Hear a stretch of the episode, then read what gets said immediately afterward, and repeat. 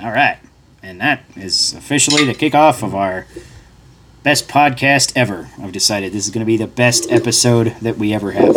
We're never going to one up this episode as long as we live. Even better than last episode? Maybe. Last episode was pretty good. Especially since I drank a beer that I had no idea what it was, but it was still like pretty good. Uh, Yeah. yeah.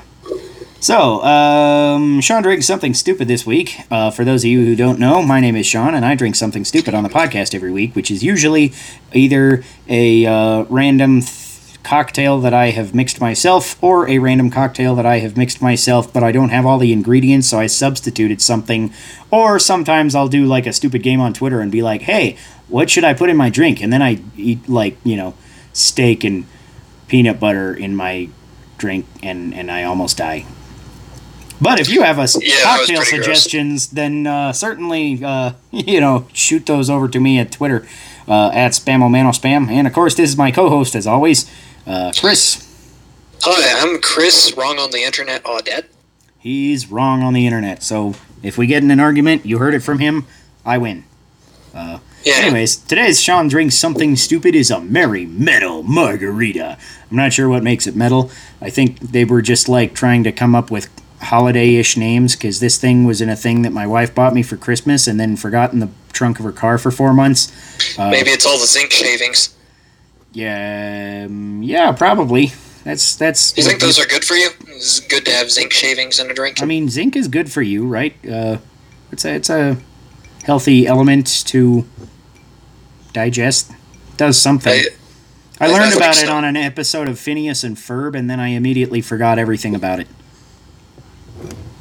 Uh, so yeah, I'm pretty sure this is going to be mostly just a normal margarita. Anyways, it's a little bottle. I've been doing some of those lately. Uh, that you just drop in a bottle and a shot of something. So it's a shot of tequila and a bottle of stuff, and it comes out as a margarita allegedly. Uh, I didn't rim the salt very well because I didn't want to uh, waste a bunch of salt because I don't hardly ever rim any of my drinks. Uh, so I was like, I don't want to use that much salt. So it's got a crappy salt rim. One star out of ten for the rim. Apparently, the rims It's are rated pretty, on pretty a, low rating for yeah. a salt rim. yeah, apparently salt rims are rated on a scale of 1 to 10 stars. I, I had no idea. Hmm. Not too bad, though. Um, I only have table salt anyways, so I was like, it's probably going to be like, eh. Because last time I rimmed a glass with table salt, it was like way too salty, because I feel like table salt is like way saltier than whatever they use at bars to rim margarita glasses.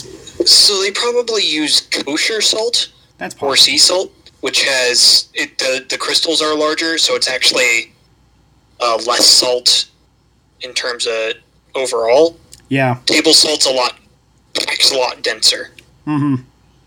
So, a good rule of thumb for cooking is that if a recipe asks for a certain amount of kosher salt, uh, you want to use about half that much table salt. Huh.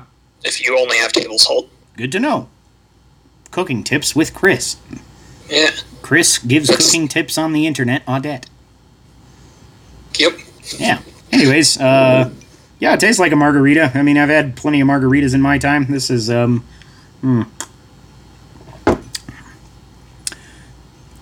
I. It's not as good as the usual margaritas I have because the usual margaritas I have are like four bucks on happy hour at this Mexican place that I go to for Taco Tuesday sometimes because they're like, "Hey, look at us! We got seventy-five cent tacos," and I'm like, "Hey, look! I can have like twelve of those." A margarita and a taco for uh, less Yeah. than five bucks. That sounds pretty good to me. Yeah, pretty much. And they're all like little tacos, so even if you get like four, you're still like you're out of there with tip with like ten for like ten bucks with a margarita. That's not bad. Yeah. Uh, Never thought I'd say this, but I miss the out of doors.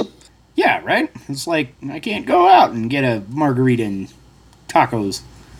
So that's kind of lame. Anyways, let's get into the news and booze. Uh, so this segment of the podcast, we cover gaming and tabletop news. Usually gaming news because uh, I don't pay much attention to the tabletop news. Somehow it doesn't get into my stream as often. Uh, but occasionally we talk about it. Uh, maybe we just are lame, so we. I, I think we have to drink for not covering tabletop news enough. I, is that, that sounds like a thing, right? Hmm. Why don't you drink it there, Chris? Uh, I'm being boring again this week and drinking another milk stout, uh, left hand milk stout nitro. Keep Uh, Stout Month rolling another which- week. That's wonderful. Stout Month has been going since February. At least one of us has re- uh, drank a stout since they started February. So Yeah. Yeah, so it's it's still Stout Month. Thank you, Golden City Brewery, for inadvertently uh, starting us a Stout Month. I thought about going down to the brewery and getting a like a pack of something and then dropping one of the cans off on your porch. so I might I might do that sometime in the next few weeks here. So we're drinking the same thing. I think it'll be interesting to get it. Uh, so if I get out of the house to the brewery, then I'll I'll I, let you I think I also owe you something similar in terms of dropping off beer. Could be. But anyways, uh, into So- the news. So, slight update from last week's discussion. We talked vaguely about Magic the Gathering because uh, they did a. Uh, they announced recently that they're doing a thing with uh, Godzilla. That they're actually going to have Godzilla magic cards based on some of the actual kaiju, and we were thinking this was the first time they'd ever done anything like this as uh, with a huge crossover. But apparently, Hasbro did a partnership with Wizards in 2017 to make three joke Transformer cards. But these are the first tournament legal cards that have ever come out of such a thing. So I. Th- it's, it's still kind of unprecedented, but they have worked with other companies in the past. So just going back on what we said there a little bit, but uh, just to inform. Uh, You know, I'm, all for it. yeah. Uh, Final Fantasy VII Remake is out now. Um, so, yeah, uh, came out today. Um, you don't have a PS4, do you, you noob? Nope, this is one of the few times I find myself regretting not having a PS4. Yeah, I mean, when it comes out on PC in a year, you'll probably be set, though. Yeah, absolutely. Yeah. Um, but yeah, uh, so I got it installed. I was just playing it for about an hour before we started here. Um, so I figured I'd just tell my little initial thoughts here. I got the deluxe edition, which came with a bunch of cool stuff. So uh, when we get back to Chris brings a thing or Sean brings a thing, I'll show you all my swag there, Chris. It's pretty sweet. Comes with like a steel book and art book and a little um, uh, soundtrack CD. So it's like, yeah, that's pretty good for you know twenty bucks extra. I feel like I am definitely getting my money's worth there. I probably would have paid twenty bucks for the soundtrack CD. You know, On the one hand, it's a needless luxury, but on the other hand, God, do I love those little luxuries. right? Yeah, like I, I'm putting this CD in my car. It's gonna be great. You know, I already got. I, I think I'll swap out my Twilight Princess soundtrack because the uh, the one I got is like it's not like terrible. The, the Twilight Princess soundtrack in general, I feel like is great, but the particular selections on the CD I have in my car is like not all of the best listening music ones. You know. I feel like a lot of the soundtrack uh, soundtracks that they send out that are limited leave out a lot of really great songs. Yeah, Uh, I like I like the full extended OSTs. Yeah. But usually I'm like, I want it, but I don't want to pay like 50, 80 bucks for it, you know, depending on how extensive it is for certain games. Sometimes it's like, oh, here's a, you know, 10 disc collection that's got all the music from this game. That's 80 bucks. Yeah, and it's very rare to even be able to find uh, physical copies like that anymore. So Yeah. Um, so that's that's kind of the issue there, but um, it's pretty sweet. Um, basically, my first impressions of it are like I was like literally the entire time just kind of like stunned with excitement. Uh, maybe just because of how long I've been waiting for this since they announced it seven years ago or something crazy like that. It was it was 2013, Seven ago. 2014. Was it? Was it 2013? I don't uh, remember. I don't actually know It when was they something announced like it. that. It was before 2015, so it's at least six years ago that they announced it. I'm just like, oh my god, how long are we gonna have to wait? But it's finally here, and um, it is, um, it is totally worth the wait. It is, it is one of the best games I've ever played. Uh, after my one hour segment, I'm just hooked again of it because it's like it takes everything that the original did, but it amps it up to like eleven. It's um, like the battle system is not at all the same. It's like this new kind of. It's got some pseudo uh, tactical stuff in it. Like you can kind of like slow down time almost matrix style while you're navigating menus to do your spells and different abilities and stuff and that's pretty cool um, but mostly you're in a like a real time kind of scenario you know dodging bullets uh, and you know hacking down bad guys so it's it's kind of the best of both worlds in that regard it's a really interesting blend of the two styles So, would you? Is there another game I could compare it to? I, I was really hoping it wouldn't end up like, say, Final Fantasy XIII's combat style. Not Uh, that that was one of the bad things about that game, it- just that it wasn't as great. Yeah, um, it also has a classic mode, which uh, is supposed to be more akin to the turn based. So basically, from the sound, it kind of sounds like uh, your character will do the uh, blocking and dodging and auto attack basically all the time, and so you just won't have to control that part of it. Uh, and then you'll just basically be in menus like kind of watching combat go down, uh, tell them when to use their limit breaks, when to use their bigger attacks, when to use spells and stuff like that. So if you want a, a more tactical, like less real time kind of action thing, then it's got that mode. I haven't played it with it yet. Um, it also, when you do that, sets the enemy difficulty to easy mode, which is kind of weird. Um, but I was like, okay, uh, so I'll, I'll I'll toy with it at some point and just see kind of how it plays, because I am curious about you know how it plays and if it's any different than what it sounds like on the outside. Um, but like I I feel like it's still just like a good mishmash, you know. Uh, it it feels like its own thing. It doesn't feel like Final Fantasy thirteen. Uh, it's nice. Uh, you can still switch between characters, which was the biggest issue with Final Fantasy 13's combat. Okay, so you can switch from Cloud to Barret to Tifa, Yeah, so on and so um, forth. yeah. I don't know how big your party gets. So uh, the the first hour is actually just uh, the Mako reactor uh, right at the start of the game. Um, if you remember that part, I think it was like ten or twenty minutes in the original, and now it took me about an hour, and uh, so it's everything is just kind of extended out a little bit. There's more dialogue going on, you know. Uh, there's more characterization in some of the side characters uh, too, uh, which is really cool. Because like I feel like in the hour I've played, I've got to know Jessie's character like way better than you ever did in the original. Um, and she's like this kind of sassy chick. She seems to have a thing for Cloud, which I didn't feel like came out in the original. I'm like, huh? Oh, there's like That a- totally came out in the original. did it? Yeah. I haven't Was played that- it in long enough that I'm like, uh, maybe it did. Maybe a, a lot of this feels like it's the old dialogue, but it's been long enough since I've actually played the original that I don't remember exactly what the old dialogue was. So I'm like, huh. Um, So- but I, I feel like everything is just amped up a little more, if no for no other reason than because the animations are so clean, all of the models are so expressive, and the voice acting is just freaking amazing. So one thing I am really hoping they keep uh, in the remake, since I have yet to play the remake and haven't looked at it too closely, is kind of just the wacky, just oddness about the game that didn't get carried through to a lot of the relate other related properties. Uh huh. Kind of like, uh, you know, Cl- Cloud uh, yelling at the finger that was pointing him out on screen. Right.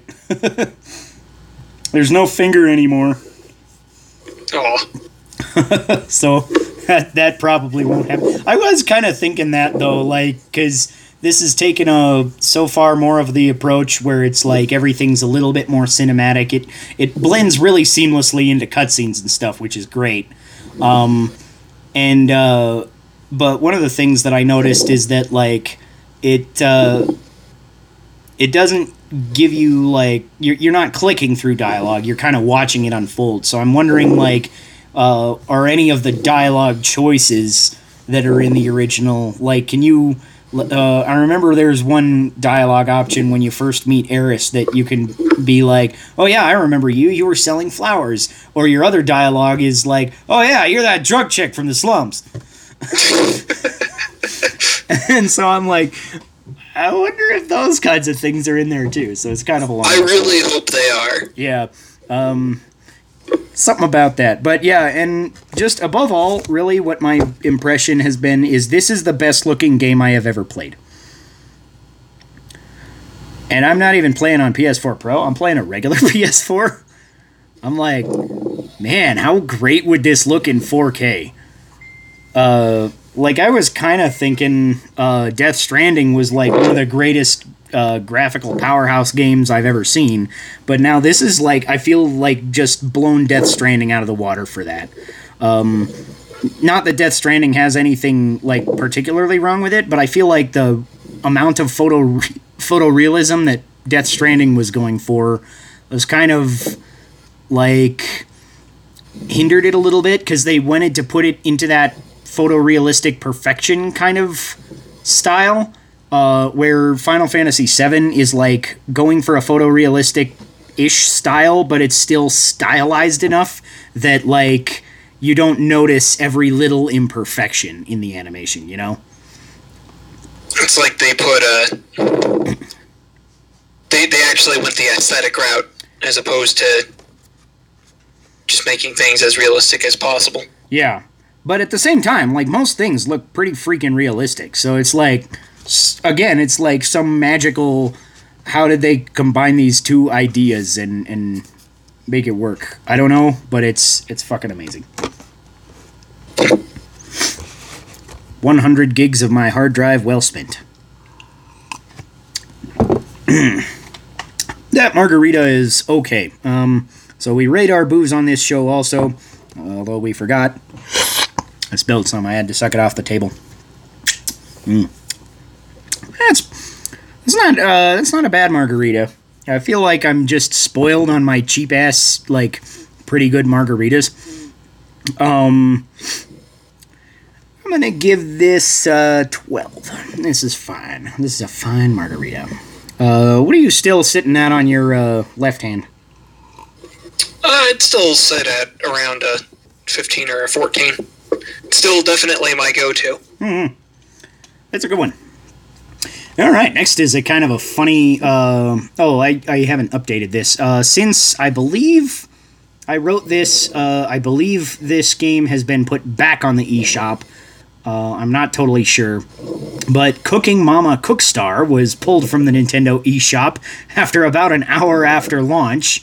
Um, the developer was allegedly mining Bitcoin from users. Uh, the statement uh, from the developer was that they made it in Unity and it was made by a team of people who had mostly never made a game before, and they claim it's uh, some sort of quality control issue from the higher ups, is why it was pulled. So I don't know, like, there's some wording that sounds like somehow you can like use Bitcoin or other digital currency in the game and maybe do something I don't understand exactly. I like I read several articles on this and I was just like, where are you getting exactly the terms uh, you're mining Bitcoin? But I just think it's like hilarious that there's this big controversy over of all fucking things cooking mama. And the the joke is, I think that someone mentioned blockchain at some point in relation to this game, and Uh-huh. everyone jumped on it to say, "Oh, this game is mining Bitcoin," and Right. no, that's not the case. That's Uh-huh. that's just not true. Yeah. Uh, at least not based on what I've read about this. Uh, if they if they were mining Bitcoin, that would be that that would they would be in seriously deep shit. hmm Yeah. Um. So yeah, I feel like we probably would have heard about this if there was an actual like court case. It's funny though because some of the tweets that I originally read were like, "Oh yeah, there's a court case. They're under a lawsuit for mining Bitcoin." I'm like, they were out for an hour. How could they be under like that and and and then I like looked at other sources and like some sources said that they were uh, mining Bitcoin, and there was the the the actual lawsuit, and others didn't. And I was like, okay, I can't find anything specific to back that up, so I'm calling bullshit. But I'm like, I'm still just like, I forgot about Cooking Mama at all. Like, I haven't heard about that series since like the second one. I because I think there was one on original DS and one on Wii, and I I was looking at it a little. I think there's been a few here and there, but uh, those are the last times I heard about it, and now I'm hearing about it under this huge controversy, and I'm like, what the fuck? uh, next piece of news is uh, the ESA has announced a reimagined E3 coming June 15 to 17, 2021. So that's kind of cool. Uh, so I, I gotta wonder what they're. I, I gotta wonder if it's gonna be more different than what E3 would look like this year. Yeah, um, because I feel like the idea that I kind of had in my head was that E3 was going to be exactly the same ish thing this year, but now that they're taking a break and they've had all these problems with their um, like head staff that are doing you know all the planning and stuff, I'm like, are they just taking a step back, kind of reassessing what they want E3 to be? Because they're now announcing it as a reimagined E3, and I'm like, okay, that that that might actually be a thing because they've But a lot of the media that have been there have been just like not as interested in it in recent years, and uh, a lot of the developers are pulling out. You know, it- it's like it's no longer it's almost just a Nintendo Expo show anymore. that it was. Yeah. It's it's like there's PAX now uh, to compete with it. hmm Yeah, and it's like, from my perspective, I feel like E3 almost became like the one reliable time of year that we knew there was going to be a Nintendo Direct. And that that was about all that it did anymore. And it's like everybody else, a lot of other developers were switching to these digital kind of events just to save money from flying out a million people. You know, they'd fly out enough people or whatever to hold a little conference maybe and, you know, set up their booth and and then they'd call it good. Is almost what it felt like, and I felt like that was gonna get like even worse as it went. I feel like it's almost become Nintendo's show at this point, especially with the big ones, Sony dropping out, and Microsoft was um, not going to have a any kind of physical presence there this year, even if they hadn't canceled. Uh, so they were going to do like E3 related stuff, uh, you know, a digital event, and then I think actually they were doing like their own kind of physical event like down the road or something. So it's like that's kind of a giant middle finger to E3 anyway. So I'm like, eh, how long can they keep this up with you know one of the big three representing still? Yeah, that seems like kind of a death knell for something like this. Mhm. So I got. I guess my only question is, what does reimagined mean? Yeah, um, because I'm like, it could mean a lot of things. I guess they could you know go to an all digital kind of a thing, but that would almost kind of defeat the point of E3. Maybe because then it's like, okay, why isn't it? Why am I not just watching the Game Awards? And then I feel like the problem is going to be like the same thing that is the problem that everybody has with the Game Awards is that there's going to be 10 billion ads. Um, which I don't mind that much, uh, but it's like a lot of the ads are like not necessarily related and they get repetitive because they, they handle ads weird at the Game Awards. Um, so I don't know. because that's that's this whole big digital event with it's it's like you know there's a show with like some people in the room to get the awards, but like mostly it's a digital event, right? So I'm like they could do that, but I don't really see them doing that. I feel like to be E3, it has to be a physical event somehow, but I also don't really know how they could get all these developers to come back on board. Yeah, it seems like this is bad news for E E3.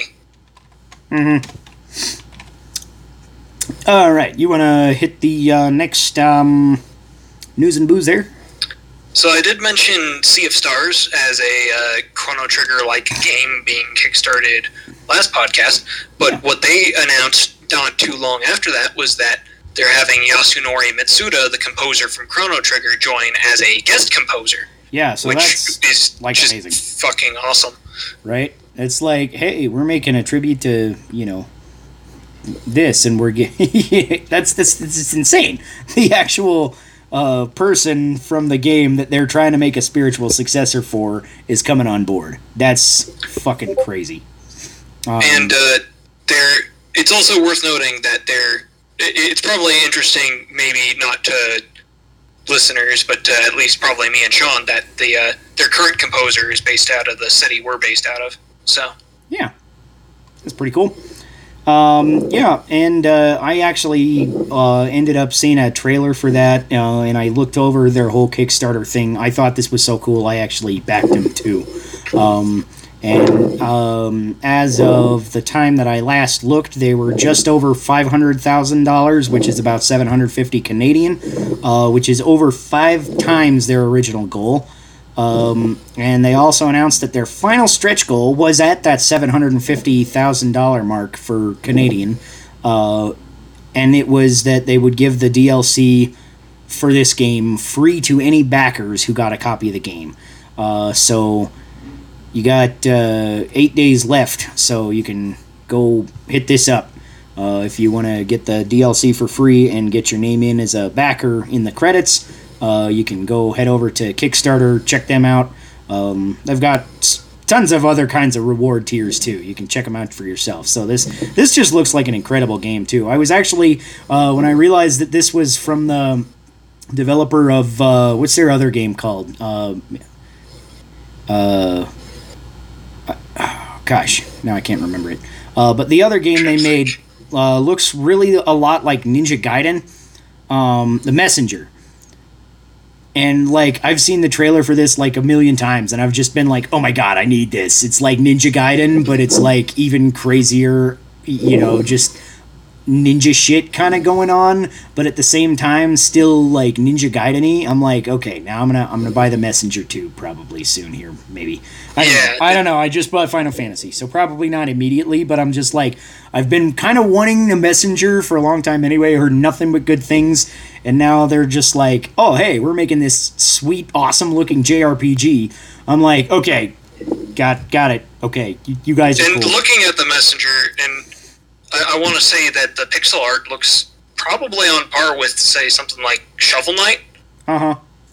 Yeah, it And, looks really uh, good. Sea of Stars is just is looks like a prettier Chrono Trigger.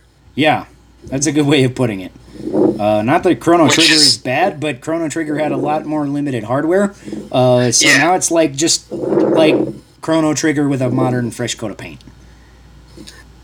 Yeah, that's that's that's what I would describe it as.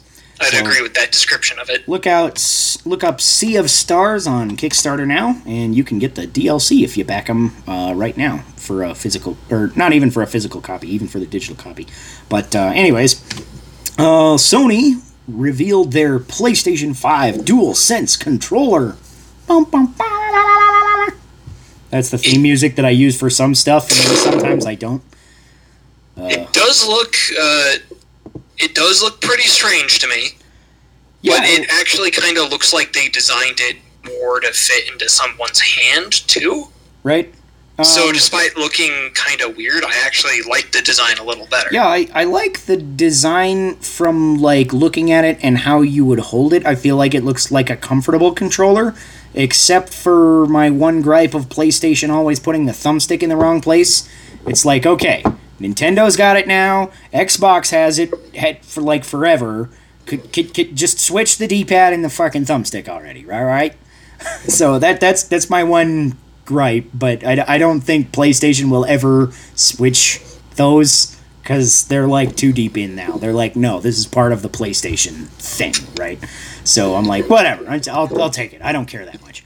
Um, They could switch it and it wouldn't it wouldn't break anything. It wouldn't even break at backwards compatibility because you're just switching the places of Right, yeah, you still have the same buttons. They're just in a different place. It's like using the, you know, the second series Xbox controllers as opposed to the original Xbox controllers. You know, uh, actually, I liked the original uh, Xbox controller better with the black and white button placement.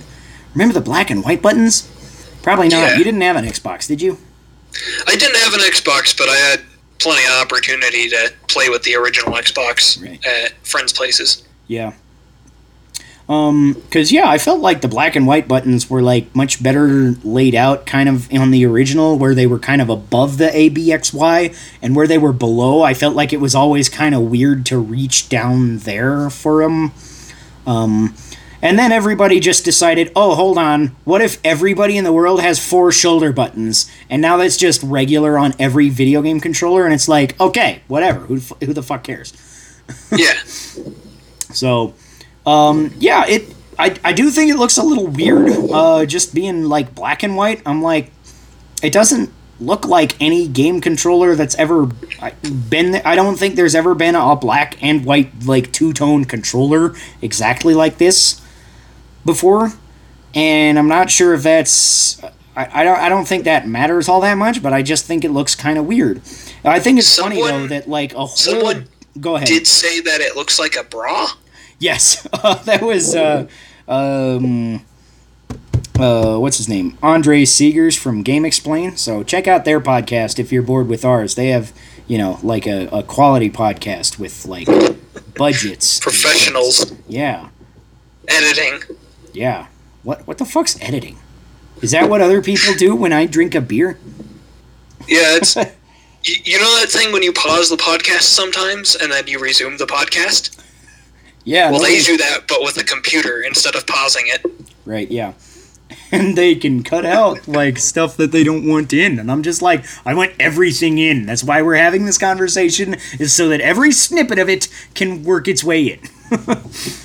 but yeah, yeah, no, no. They, they do have a quality podcast. I like them. I like their YouTube channel, so check them out. But uh, yeah, he was like, it looks like a bra. And I was like, oh my god, I can't unsee it. Those thumbsticks are nipples. Doodle. Yeah.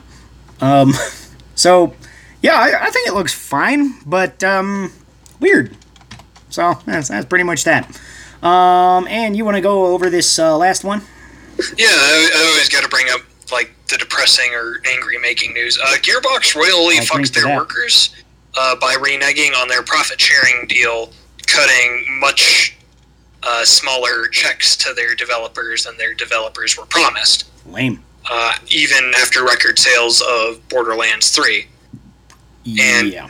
So, well, what they I, I don't know whether what they did was uh, technically legal or not, but it's definitely a major dick move. Right. Yeah. It's like, hey, I'll give you twenty bucks for you know kicking that guy in the nuts, and then you kick him in the nuts, and they hand you a fiver. What the fuck? Dicks. It's greed. Yeah. It's just greed. Yeah, so that's kind of lame. Um, I haven't actually played a Borderlands game in a long time. I played Borderlands 1 for a while and 2 for, like, not as long. Uh, I don't know, just 2 never stuck with me the way 1 did. 1 was, like, really fun, like, couch co op back on Xbox 360. Uh, and that was pretty much uh, all of the Borderlands I played was like, like I have no idea what the story is or this really anything about it. All I remember is like getting together with my brothers and killing a bunch of bad guys, and I had no idea why the fuck we were killing all these bad guys, but we were killing a bunch of bad guys. And the way I remember having it described was uh, basically Diablo, but as a FPS. Huh. I didn't get that at all, but again, I, I I had no idea where we were going. I just followed my brothers like wherever. I'm just like, yeah, you lead. I'll just I'll just kill stuff. I played like this big hulky guy. I had like a rage ability. I could like punch people into the ground like you, when you get the uh, berserk in Doom was basically my character's ability. It was like it's pretty cool. Uh, Yeah. And then I feel like just Borderlands 2 we played like we were like, "Oh yeah, we got another Borderlands." And it was like just just didn't draw the same somehow. I'm not sure. I don't remember it being bad, but it was like, eh. So I played only a very little bit of Borderlands and just ended up not being my thing. A little bit of Borderlands 2, I mean. Right. Uh, You don't play a lot of shooters anyways, do you? no, most. Uh, I, I've said this before, but most shooters make me nauseous. Yeah. I either have to play them in a windowed mode or play them with the FPS slider. Uh, the FOV slider turned up to maximum, so I get a real fisheye view. Wow. Uh, but games like Half Life and Half Life Two, a lot of the Source Engine games, if I try and play them, uh, if I play them for more than say 15 minutes, I will feel like throwing up. Hmm. Lame. That was a terrible character flaw to pick when you created your character. Yeah, I thought so. All right. Well, anyways, um, today we're going to do our video game topic. We've been doing our table topic first for a little while, so we're going to do video game topic first again today uh, because it is Good Friday today. Um, I thought about doing like an Easter themed drink, and then I couldn't find anything that like sounded interesting. As like I could do something with a raw egg again, but like, eh, whatever. Um, so I did, I did, I did a metal margarita instead. Um, anyways, it's Good Friday, so we're gonna talk about good games. Not great, just good. Just like games that were like, yeah, that was good, but uh, I'm just not gonna break records. So, I guess what the way I feel about this is I'm like, it. I feel like my uh, how I appreciate games is I either think it's great, or I'm like, oh, that was you know that was like competently executed, but Mhm. it didn't do that much for me. And Uh-huh. there's not a lot of in between. There's not something where I'm like, I en- I enjoyed this, but Yeah. uh, so when I think about there, there, there's very games, few games I would categorize as good without dropping down into competent, but I didn't really like it, or where I'd say, yeah, it, yeah, it had its flaws, which Mhm. I guess is the other thing you could go for, but I really loved it. hmm Uh, so, but do you have a game in particular you were thinking of kicking Um, off with? Yeah, actually, uh, the last one that I played that kind of gave me this feeling was Rage Two, which I really I like it, but it's just got like a lot of weird kind of quirks uh, that are like some of them are like really add to it, and some of them are just like don't work as well as I think they should. Because basically, I really love the idea of it's a first person Doom like shooter with lots of crazy, gory violence, but it's an open world and it's huge exploration. And I'm like, oh my god, this is like amazing. Uh, so I like went in day one and I got the uh, Wing Stick edition. Um, which comes with a wing stick, which is funny. And yeah, uh, we've been over that on a previous podcast. But that, anyways, it's like, uh, yeah, it's it's a fun game, and I really love you know just going and blowing up all these guys in the in the game. Uh, but it's it's a little repetitive, you know. After a certain point, you're going into bandit camps and killing all the bandits, and going into another place and doing very samey quests. Really, uh, is kind of what it boils down to. And like you can do the main story, uh, but there's always stuff to do along the way. And it's like, oh, as long as I'm passing this, it feels like I should do this along the way. You know, uh, get some money, get some you know experience points or whatever. Know, upgrade my weapons and cars and stuff. Um, but after a while, it's just like, okay, I'm you know I've, I've I feel like I've seen everything that this game has to offer for the most part. And I'm like halfway through the story, maybe, probably. Um, and it's like, it's still good, and I think I still will go back to it eventually and like finish out the story. Uh, and there's like, there's still like new stuff to see a little bit because I don't have all the guns, and I don't have all the. Uh, you get like these abilities um, that you can do that like one of them like uh, creates a force shield that you can hide behind as cover and stuff and uh, one of them will like uh, like you kind of jet towards uh, an enemy and like insta kill him or something. I forget what all they do but it's like these are kind of the collectibles around the world. Will give you like power-ups like that that you can equip and use and the, the other collectibles are obviously the guns. So i'm like it's kind of cool that it like it gives you kind of where these are on the map so you can just be like okay there's a rocket launcher here i want to go there. But also then you're kind of planning out because you're like oh i'm going to be in that area. That's close to maybe these points where i could get some upgrades and this story quest. So i'll go kind of you know a little bit around wherever and just kind of explore in the middle of there. Um, and exploration is fun i really like the exploration but it doesn't feel like there's a point to it you know. And I don't think So it it's like needs a point. you can point. explore, but you're not get really getting much out of it. Yeah, because it's like I feel like there's a lot of world between like each town and each bandit camp and each dungeon like thing where you get your upgrades and your new guns, but none of it is important. Like if it's not marked on the map, it's unimportant.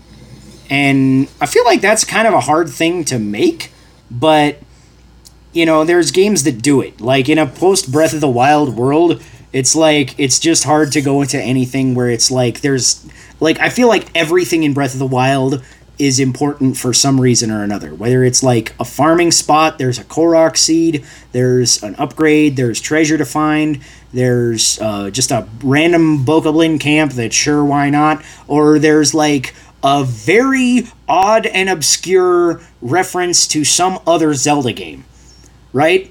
One of those is present in every square inch of the map in Breath of the Wild. So, like, I feel like maybe it was partially just going to another open world game after that. And Breath of the Wild's pretty remarkable for open world games. Yeah. That so much of it is so detailed like Yeah. that. So that exploration always feels rewarding. Hmm.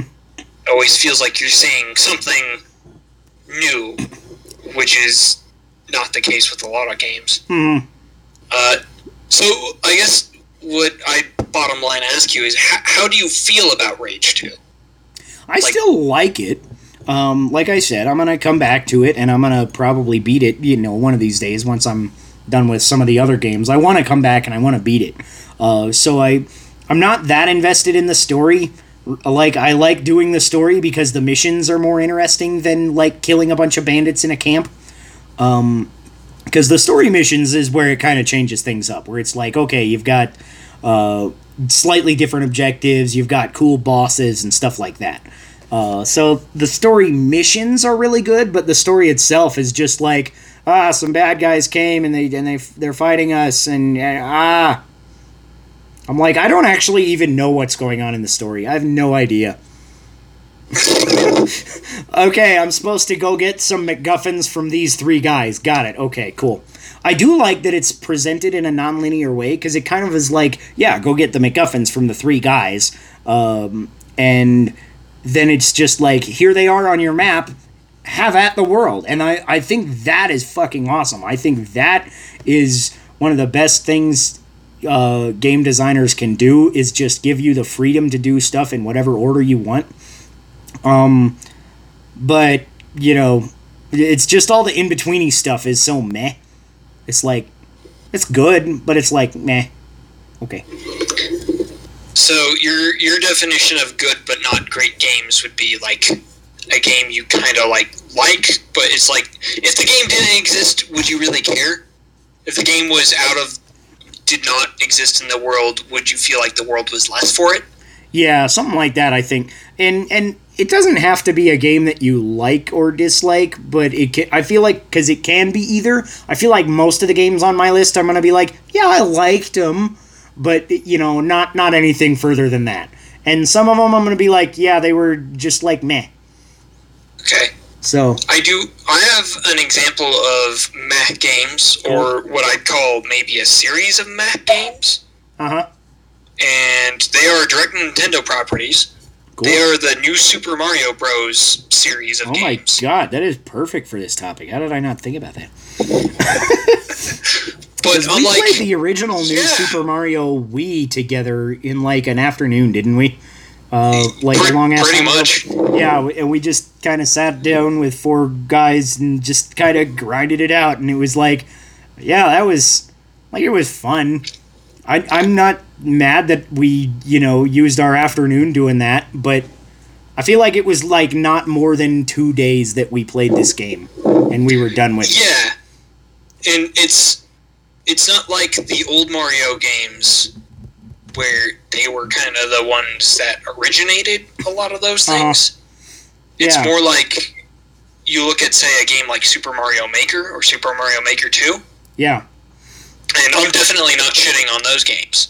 right. Uh, but I'm like the level editors of Super Mario Maker or Super Mario Maker 2 could probably put together these levels. You could probably play play levels of equivalent or better quality uh, that some random person had made online with those games. like I got Super Mario Maker 2 last week for my kid for his birthday, and I will tell you right now that the story levels in Super Mario Maker 2 blow New Super Mario Brothers Wii and New Super Mario Brothers U both just completely out of the water. They're so much clever, better, clever design in levels and and like because I feel like the point of the levels in the story mode are to be like here are the mechanics that you can use in the level editor because basically the point of the game is to use the level editor to make your own levels and play weird other levels that people have made right and Yeah.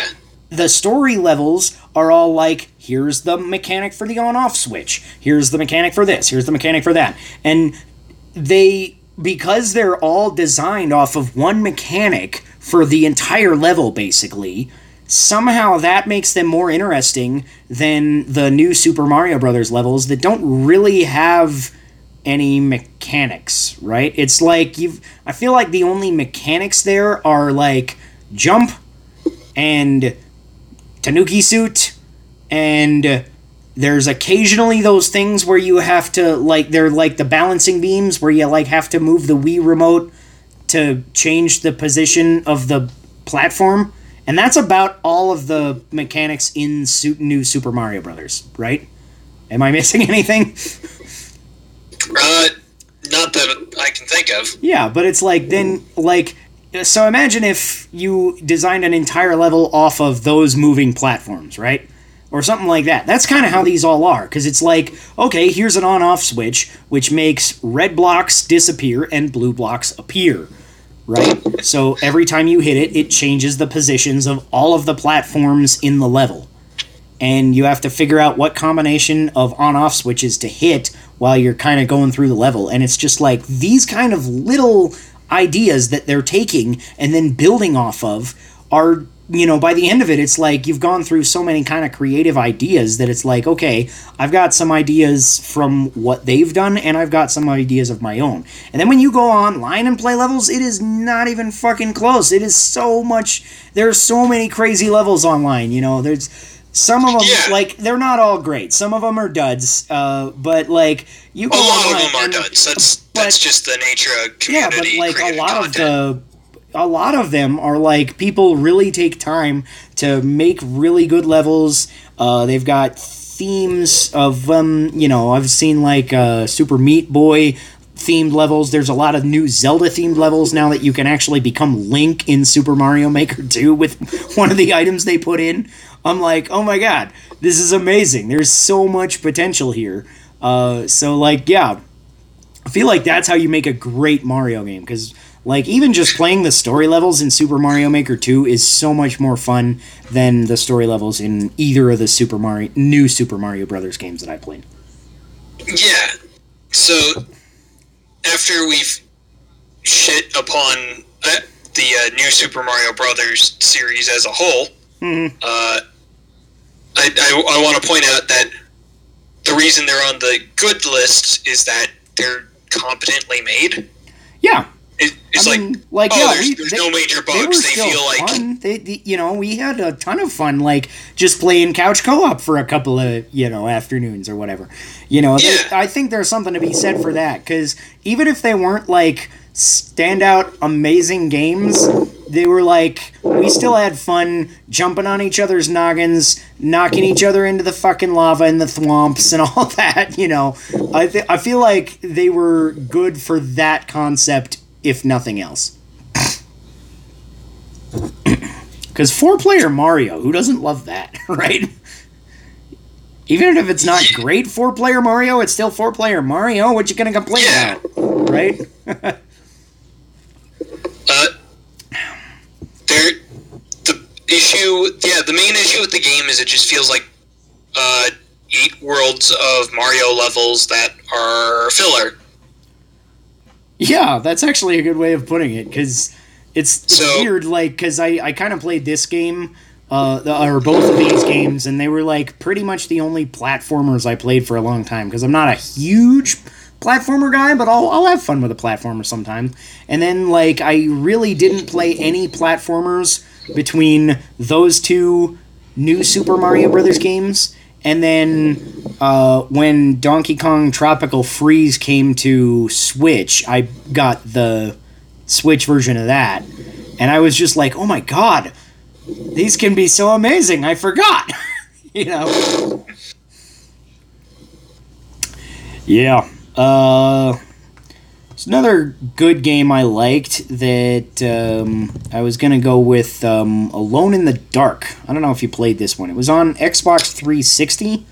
And I uh, did not. yeah, and it was, uh, I believe it was part of a series that uh, came about before that, but I never, I only played the Xbox 360 one. So I think it was like a kind of a reimagining of some old NES game or something.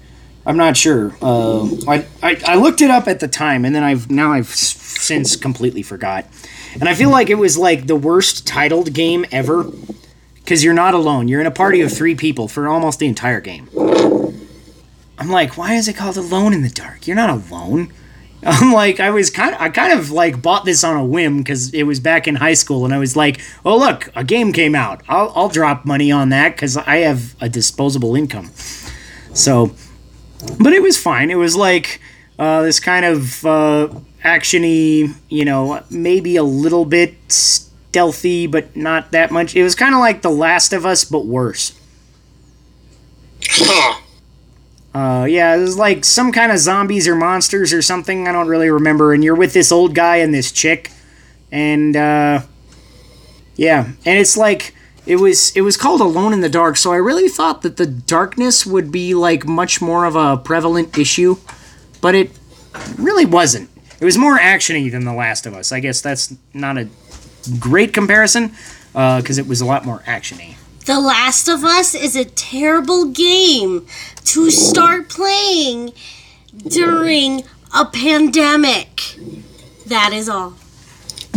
Or it's a great game to start playing during a pandemic. That's that's kind of It really depends on your perspective. Right, yeah, I'm just like, dude, it's so much like what's going on now, except for like if it got way worse and zombies. I mean, I'd have a lot more fun during the fucking apocalypse if I could blow people's heads off. Right? Who wouldn't? Anyways, uh yeah. I so- do that to some of my customers today for sure. I won't tell them which ones. Oh my god. the ones that touch me? Karen. Ugh. Karens. Yeah. Plural. Ugh. That that's a uh I have many of those. I work in a very fancy neighborhood. nice. Anywho, uh the today's second beer of the week is Oasis Red Ale, which um I wasn't sure who exactly this was because it just says Oasis on the label, and I was like, "Who is this? Is this Oasis Brewery? Never heard of them." Uh, but apparently, it's Crazy Mountain Brewing, which is uh, right here in Colorado somewhere. I don't remember where they are, um, but this is actually pretty good. It's like uh, the the theme of the bottle is all like Egyptian. It's like Oasis is in like these almost kind of uh, calligraphy style letters. It's got like little um, what you call it pictographs for the letters. What are those called? Hieroglyphics. Um, and yeah, it's uh, so this is pretty cool. Little bottle art here. I kind of dig that uh, just for that. Um, and as a red ale, it's actually kind of interesting. It doesn't taste like a red. Like if I just tasted this uh, without reading the label, I would assume it's a porter. It's really malty. Um, just enough hop to kind of get my mouth watering a little. Uh, so it's it's not like imbalanced, but it's a, it's a, it's a very dark, heavier feeling uh, red. So that's that's pretty good. Huh. Yeah. because it, it really has that almost the mouthfeel of a of a porter, not like the heaviest like stout heavy porter or anything, but like a, it's got enough of a good mouth feel that it doesn't feel like a red. Um, that's yeah, I like. Interesting. Not usually much for reds. Yeah. Um, I like them pretty well generally. Usually I look for them because they're a nice kind of balance. If you're looking for like something with a little hops, you, you know, you're not like on a, oh my god, I need all the malt kind of kick. Uh, so I, I feel like they're a good kind of middle ground beer. Um, but um, this one is really definitely leaning towards that heavier, uh, maltier end of the spectrum. So, yeah, I'm gonna give that another taste and. mm. Give that a good 15. That's a that's a very very tasty beer. Mm. Cool. You got any more good games there, Chris? Uh, I'm trying to think of a game that breaks the trend of, uh, that breaks the trend of competently executed, but we can't like work ourselves up for it. Right. I'm looking more into the second category of uh, what I'd say flawed games, Mm-hmm. but we li- love them anyway. Yeah. And I, the only game that keeps coming to mind is Nights Journey into Dreams, Uh huh. Uh, which was the sequel to Nights into Dreams that came out for Wii. Mm-hmm. Cool. I didn't know about that one. I played uh, the original one with you a handful of times on Dreamcast. On Sega Saturn. Um, I f- felt like it was on Dreamcast, but it might have been Saturn. I don't remember. It's been a while. Yeah. Hmm. Uh, but this game is definitely. It's definitely a Sonic team game from that era, so Right. you know it has a lot of those flaws. Yeah, that could be an issue. Uh, there, there's a lot of things I find frustrating with it, Mm-hmm. but I still happen to like it just because of the things it does right, which is a lot of the flying and boss levels, uh, and kind of executing on that weird dreamlike feel. Uh huh. So it's it's a game. It's a game I would say I'm I like, but I don't think was terribly well designed or executed.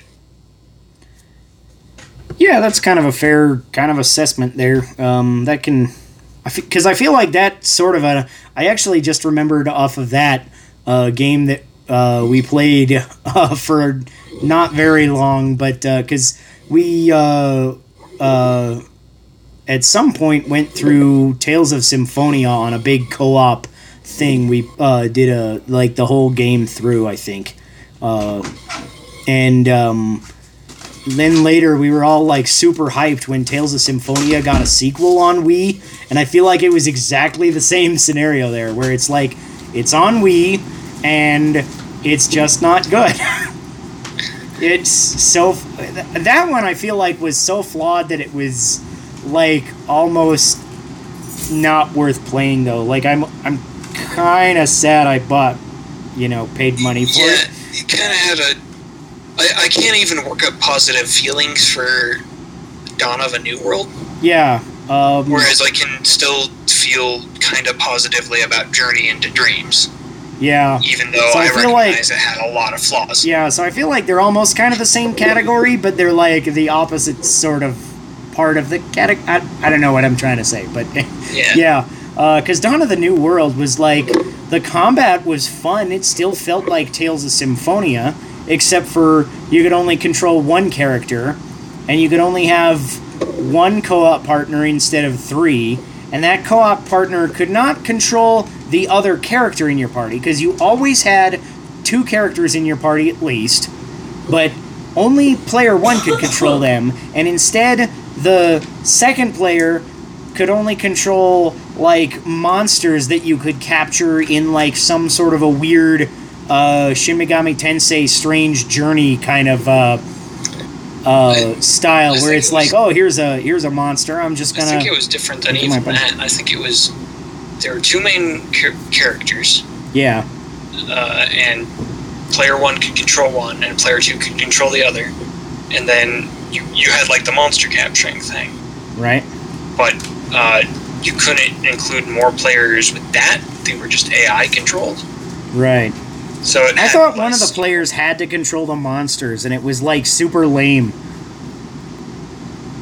Yeah, And especially when you got like there's people traveling with you. Like I think like there's like this uh, cool badass guy. I think his name was Richter, and he looks like Kratos.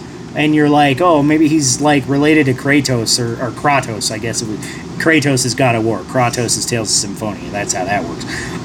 but um, you know, it's like, okay, he's in our party. Why can't he fight? No, it's only Emil, the whiny bitch, and Marta, the person who inexplicably is in love with the whiny bitch. This is your party, and some monsters. And it's like, why? Why? And it's so weird, too, because it's like, at the start of the game, Lloyd, who's the good guy from the old game, like, blows up a village and burns it to the ground and kills everybody there. And, like, as far as you can tell, there's no reason for it. And, like, as long as I played, it's just, like, giving me no reason. It's like, why has he done this? What's going on? What? And it is just like trying to do its own story and almost like trying to avoid talking about Lloyd and why he did this. And like, okay, like if you know Lloyd, you know he would not just do this unless there was some justification. And even then, it would be like a real dire, earth shattering emergency or something, right? So I, I think uh, Dawn of a New World, Tales of Symphonia, Dawn of a New World qualifies as like a mediocre game. Yeah, I'm not sure I would lump that in as a good game because it's Yeah. like the combat was fine if you were player one, and that that would that was its quality. All of it, nothing else And- was good. And also the voice actors were different. It's a minor thing, but That was weird, had a lot yeah, because it's like they had actually some really big voice actors in Tales of Symphonia, and then in the sequel, it's just like it felt like a straight-to-video Disney sequel of Tales of Symphonia. That is what it was. It was like the fucking. That's exactly It's what it like was. you go to Walmart and you're too cheap to buy SpaghettiOs, so you buy good value spaghetti rings. That's that's what you're getting when you buy Dawn of the New World. spaghetti circle shapes were too cheap to say the word O's. Yeah, right.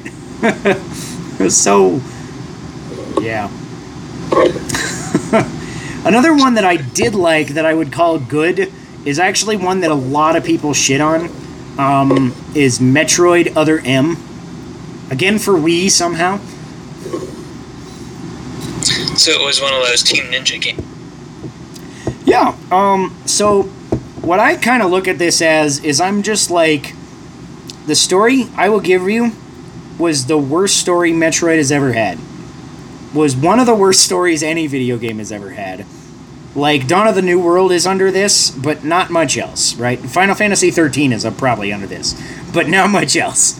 Um, but this one was like, okay, so it's got a shit story, but I felt like everything else was like fine. Uh, the graphics were okay for the time. I don't remember them being like, oh my god, it's amazing, but it was like they were good. And um, the gameplay I thought was actually really more what I thought a 3D Metroid should be rather than a first person shooter because it felt like you're still kind of exploring all these interconnecting corridors and doing the same kind of backtracking and looking around and it's it the exploration felt like a 2D Metroid game but it was in a fully 3D world and I thought that was great. I thought actually as a successor to the 2D Metroids, I felt like gameplay wise it did a better job than Metroid Prime. And I know a lot of people are probably going to want to crucify me now. I think Metroid Prime was a better game, but I feel like Other M was a better successor to Metroid. Had more of the Metroid, uh, Metroidvania style gameplay. Yeah, because Metroid Prime kind of did its own thing. It's like it did a little bit of Metroidvania with kind of exploring the same worlds you know, once you got the upgrades, you're like, okay, now I can go back here and use the freeze beam on that and use my double jump over here, stuff like that. So it, it has some of those same kind of things, but it was a lot more uh, action focused when you got into the big boss fights in these big 3D spaces, and it was a lot more kind of detective focused where you're like, where do I go next? I'll use my scanning visor to see what's going on here. And and and also that kind of gave you a little bit of lore into what's going on. And so I'm like that's that's this whole other thing. It's a completely different game. It's fucking amazing, but I didn't feel like it was Metroid.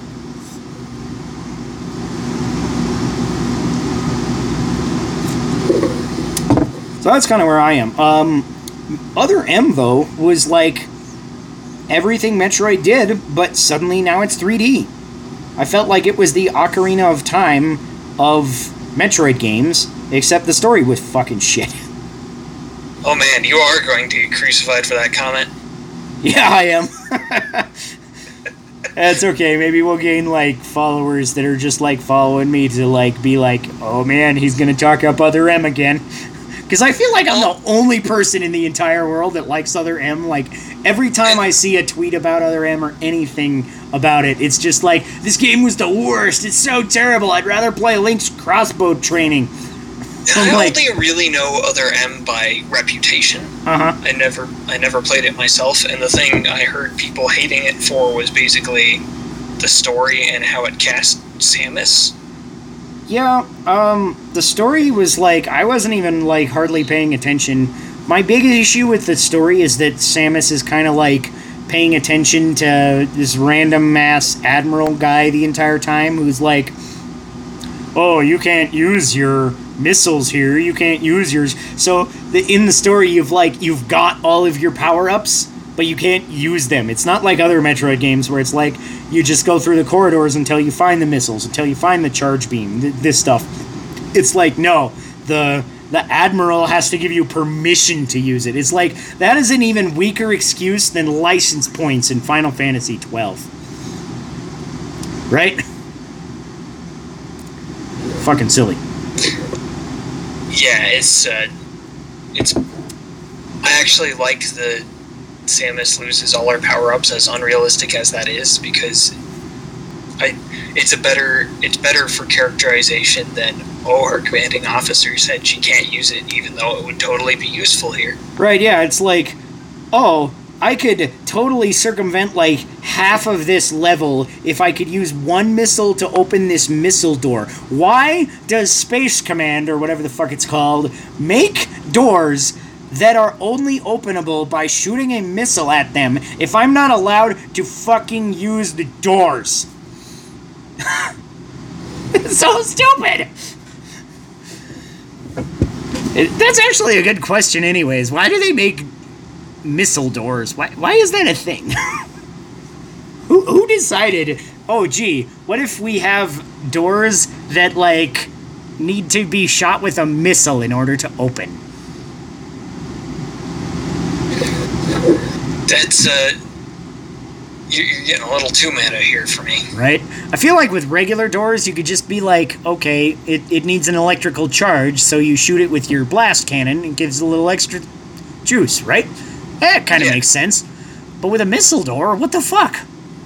it's got a device on it that needs to be shot with a missile. Who invents a device that sucks up a missile for no other purpose than to open, open a, a door? door. It's a Anyways, uh, it's a pretty silly thing. Yeah, so do you have another uh, game for this topic? Uh, let me see here. There, so, I'm having trouble coming for games that I think are flawed, but I really love. Mm-hmm. I'm also having trouble thinking of games that I think were like competently executed, but no one really likes that well because they just weren't that amazing. Right. Good games in the sense that they're competent but not you know, memorable. They don't have any like anything out above that. Uh, they're just. Oh, I would come out and say they're not actually that good, Uh huh. despite what we've been saying. Right. Yeah, good games aren't that good. Write write that one down. Good games aren't that Chris good. Audette, 2020. Good games aren't that good. yeah.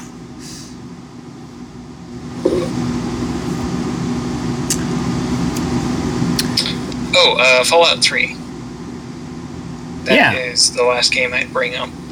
That's fair.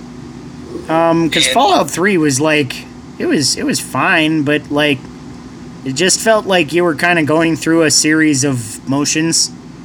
Like the, Yeah. I felt like the story was like really linear, and it's like you could somehow go back to some of the towns, I think, but it's like you never had a reason to. The story was totally linear. The uh, choices you were made were just like black and white. Do I blow up the town or not blow up the town? Yeah. What the, what the fuck? What and again, it was still pretty that? fun in between. But it's like, then they made Fallout New Vegas, and it was like everything about Fallout 3, but also it's an open world and the story is more interesting. Story's well- more interesting. Your choices actually matter. Yeah. Like, hey, even Caesar's Legion, the And there's just, of like- slaving, raping, murdering, evil bastards. Yeah. You're, you're like, at least they seem more realistic than I want to blow up this town because it's blocking my view of the countryside. Ah. Uh, yeah. So Fallout 3 is a weird one because I do kind of like it. yeah, I didn't like, like enjoyed have any like negative problems with it. I is like, but I was like not floored by it. Like I liked a lot of the concepts that it introduced, and I feel like it got me into the Fallout universe because that was the first Fallout game I played. So as a as a starting point into Fallout, I feel like it's a pretty solid like here's kind of what Fallout's about, right? Um, Yeah. But then Fallout New Vegas like just built upon everything that it did and made it better. And uh, it's worth noting that I like Fallout 3. I don't love Fallout 3. I think Fallout 3 had flaws, so it doesn't really fit either category I set out for this and that. I think it's a flawed game. But I don't. It, it's a flawed game that I don't really love, but I do enjoy. Uh huh. So it probably is like the perfect good game for the good games category. But Yeah. I like pretty much every other entry in the Fallout series better than Fallout 3. Fallout 1 was uh, had like was just kind of a gut punch. Fallout 2 had a lot of the classic just freewheeling, lots of side quests, exploration. And New Vegas was while glitchy as absolute hell was just much better designed, had a much more human story because it was less focused on um, good versus evil and more on oh, do we want to genocide or not genocide today? Yeah. Uh, And I feel like that even carried over to like the little random bits in the lore of what you were doing. It's like, okay, yeah, you're doing all these uh, quests for the new California Republic or whatever, but like sometimes I felt like the random bandits like had a point, you know. yeah, So it's like, eh. Even in in some of these littler moments, it's like, yeah, I can see where you're coming from. That's pretty cool. Um, so if that's your last one, then I'll go with my last one is uh, Legend of Zelda: Skyward Sword. It was good. I'm, so- I'm sorry, you cut out there. Skyward Sword. Oh yeah. Oh oh. Ooh. Yeah, didn't see, did you see that one coming? Uh, I, I I would imagine many other people saying this, but I actually didn't wasn't expecting you to. Yeah. Um, so Skyward Sword, actually, I did an article on two guys playing Zelda um, a little while ago. That was my bottom five Zelda games, and this was uh, the second worst Zelda game to me. Which is to say it's still like an 8 out of 10 maybe you know. You know that's that's how you rate zelda games is on a scale of 8 to 10 or so they say. But i don't know this one like just nothing really drew me in about it as much as a lot of people. Like a lot of people like really brag on the story and i'm just like it was fucking high school musical the zelda version. Right? It's all just like tween drama bullshit. I don't care. And like love triangles and all this and i'm like whatever. Who, who cares and you know and like it, it had some good story moments you know. I really liked at the end how um uh girahim was like uh he wasn't like zant right? Like zant in twilight princess is like oh i'm the big bad evil. I'm the greatest. And then like halfway through the game he's like just kidding. I'm just working for ganon. I'm i'm not actually worth shit. And you're like oh well you kind of killed off your character there didn't you but but Girahim is like he's the subordinate to the big bad evil, but there's kind of a cool reason for it if you play the game. He's kind of like Fi is the spirit of the Master Sword, and Girahim is the spirit of the like anti-master sword. Uh, I, I don't remember if it has a name, but it's the sword of demise, the final boss. It's like okay, I get it. You're two sword spirits doing different things, and that's that's kind of cool. That gives you a little bit of lore there. I like it, and uh, but the rest of Girahim's character was really just kind of a cocky, annoying dick. I'm just like, whatever. You're you're a villain. I get it. Shut up. Get out of my way. And that was pretty much it. Like the puzzles were fine, the dungeons were good, but I feel like also like the moment Twilight Princess came out, I played it and I was like that was good, but Zelda really needs to go open world. And then the next game in the series, or the next console game in the series, was the most linear Zelda game to date. There is no Zelda game as linear as Skyward Sword. And I feel like that was just a step backwards, right? Like the whole world is like this segmented thing where it's like, okay, you drop in in this region, and then you walk to the dungeon, and then you do the dungeon, and then you go back to the sky, and then you drop into the other region, walk to the other dungeon. And it's like, who, why? This is a segmented world is so like pointless. Everything is just point A to point B. It is like it's one of the most linear games of all time, honestly. Um, and linear games are not necessarily a bad thing, but I feel like Zelda, particularly, is a series that benefits from exploration and has always had one of its fundamental pillars holding up the rest of the f- series built on exploration since the very first game. And Skyward Sword kind of took that and shot it in the fucking foot. Yeah, and I've never played Skyward Sword outside of like a brief couple of minutes at Uh. friends' houses. Um, so I don't, I can't have much of an actual opinion on it. Right? But I feel like exploration was kind of the being a this is a Zelda podcast still kind of based Yeesh. on our name. Right, yeah. Uh, We're not officially you know, a Zelda podcast, but we talk about Zelda in every episode. So Yeah. extrapolate from that what you will. Uh, it, it's not hard to see that you know, what the name was inspired by. Uh, but exploration was kind of the point of the first game, and a lot of the games after it kind of narrowed that down. Yeah. So had reaching kind of like uh, nadir with Skyward Sword just sounds disappointing. It's Mhm. like, and and from what I've heard about Skyward Sword, particularly in the dungeon design, is that it was like decently designed. Yeah, actually, some of the dungeons were actually some of my favorites in the series. Uh, but other things just kind of stood in the way. Um, the boss designs were not very good. I liked, like, basically almost none of the bosses. I don't. Like, I'm thinking of bosses from. The, I, I really like. There's a giant scorpion boss called Moldarach, and he's really cool. And I think he's basically the only one that I really loved as a boss fight. Uh, and the other ones are like just okay. This is a boss. Okay, it's got a giant eyeball. I shoot it. I got it. Okay, cool. Done. Are, are, are we done yet? Yeah. It's it's funny. Uh, one of my favorite dungeons in the entire series is from Skyward Sword. It's called the Sand Ship, and if you haven't played this dungeon, basically you're uh, you've got this magic stone, right? And it is called a time shift stone. So when you're holding the stone, everything in like a 20 foot radius or so is transported back in time for like a couple of hundred years.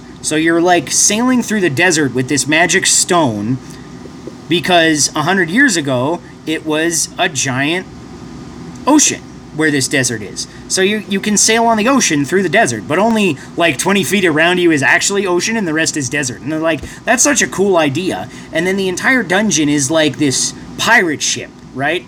And you get on the pirate ship and uh, like the there's a bunch of these littler time shift stones placed around. So like you basically have to solve some parts of the dungeon in the present and some of them in the hundred years ago past, and stuff like that. And it's such a cool idea because it's it all the pirates are robots too, which is like it doesn't make any sense why all the robots this crazy futuristic technology is from the past. Uh, we've kind of been over that a little bit, but Yeah. it's um it's like okay there's these robot pirates. That's great. And the mini boss is this robot pirate that has an electric sword that you have a sword fight with on the fucking plank of the ship. It is so cool.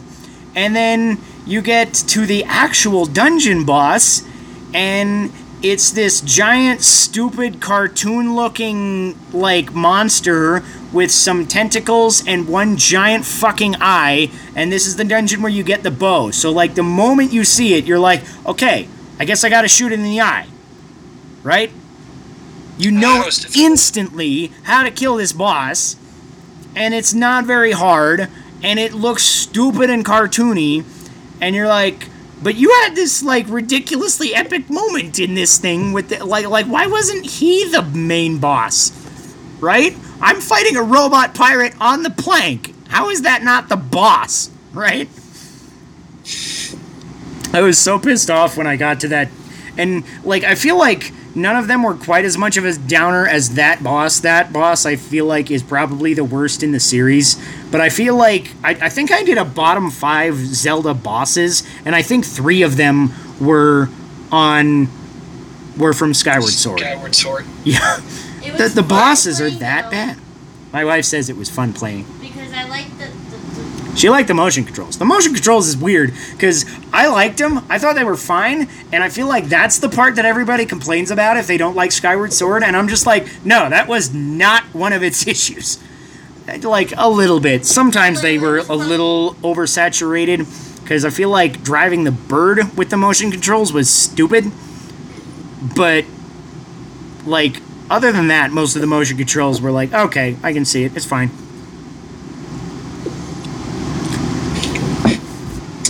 So is that it for our list of uh, for us talking about? Yeah, I think so. That's our video game games. topic for today. So we're gonna go to our table topic, which is unrelated.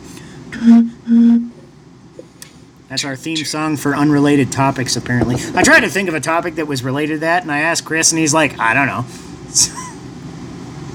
so, is there a correct time to not acquiesce to players' desires? uh, specifically as GM, like if you're kind of running a game and you know the players want to do stuff, generally it's your job to be like, okay, yeah, um, just just do stuff. Uh, I, I think the answer is yes.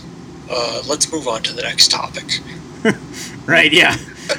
But no, actually, uh, there there is a time there is a time to not acquiesce to the player's desires, but generally speaking, uh, I think the default is that you do go with what the players want. Yeah, in almost So- every scenario, I'm just like, yes, the player says they want to do something, I'm gonna fucking let them do it, even if it means I have to rewrite the entire next session.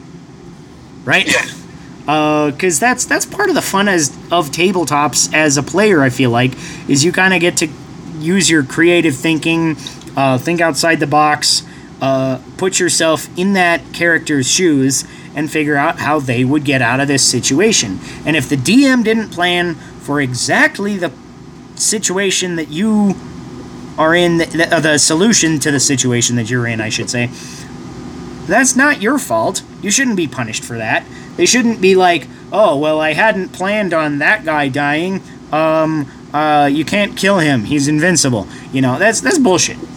That, that's pretty dumb. Yeah. Um, so I feel like the general DM's job is to work with the players and work for the players. You know, they take what the players say and they make it the story. So, and this is one of those topics I actually have. Once again, I have multiple opinions about. Yeah. Uh, in that I see that there's a few different primary roles that a GM can fill depending on the type of game. Mm-hmm. And one of those roles is the primary role is uh, facilitator, as in they facilitate the player's fun. Yeah. They are going out of their way to uh, say, you know what, I, that's that sounds like a thing you could try and do. Why don't you go ahead and do it? Just let it work and roll with the punches. Yeah. And I think that's good for a certain type of game. Mm-hmm. Uh, I don't think that's appropriate for every type of game, uh, which is why I talk about uh, another type of GM role, which I see as the neutral arbiter, Yeah. where the GM portrays the world. The world is, you know, supposed to be mostly pretty consistent with itself, and the players can try anything that would it would make sense to try in that world. Yeah. And so you say, I'm going to shoot that guy. And uh, even if it's like some major NPC, the GM's like, okay, uh, go ahead and where are you? Like, what's your location at? How are you shooting this guy? And there's no guarantee of success in that case, Right. but they're, you're allowed to make the decision. You're allowed Yeah, to have the chance, how whatever the reasonable chance of success is. Mm-hmm. but I think those are two very different kinds of games as well. And um, and, and it's not a dichotomy like I'm making it out to be. There's there's definitely overlap there, Mm-hmm. but I feel like I tend I would want to tend to lean more towards that arbiter role, the neut- the kind of neutral I portray the world arbiter role in Yeah. some games. In general, definitely. yeah, I'd, I'd want to do that more in certain games than I would in other games where I say, okay, you you guys are trying this absolute bullshit. Well, why not? Yeah. So, have you ever had a point in your DM career where you did not acquiesce to a player's uh, desire? Where you straight up said, no, you can't do that?